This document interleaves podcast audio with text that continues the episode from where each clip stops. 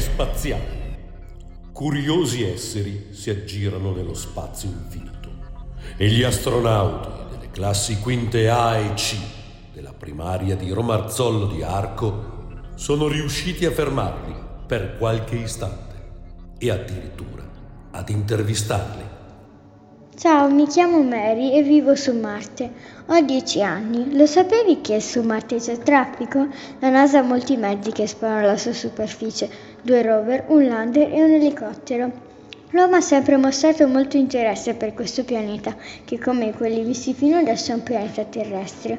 Il primo ad osservarlo meglio e nei minimi dettagli fu Galileo Galilei, e la cosa che sicuramente ha osservato meglio è il suo colore.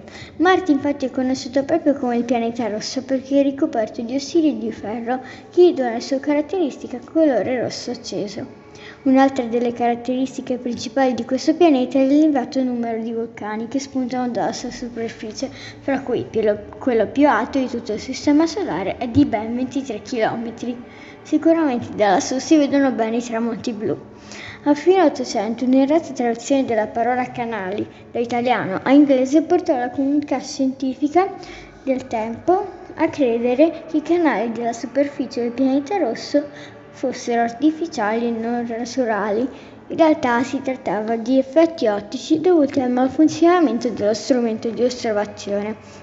A differenza di quello che osserviamo sulla Terra, dove i colori predominanti alla sera sono il rosso e l'arancione, l'atmosfera rarefatta di Marte è la dimensione del pulviscolo che galleggia, fa rimbalzare più facilmente la lunghezza d'onda del blu e della luce solare.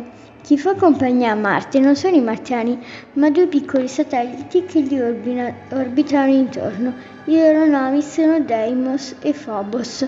Questi nomi derivano da un passo dell'Iliade, in cui il dio Grequesi, due satelliti dai nomi tanto spaventosi, e che la loro esistenza fu ipotizzata prima della loro effettiva scoperta nel 1877.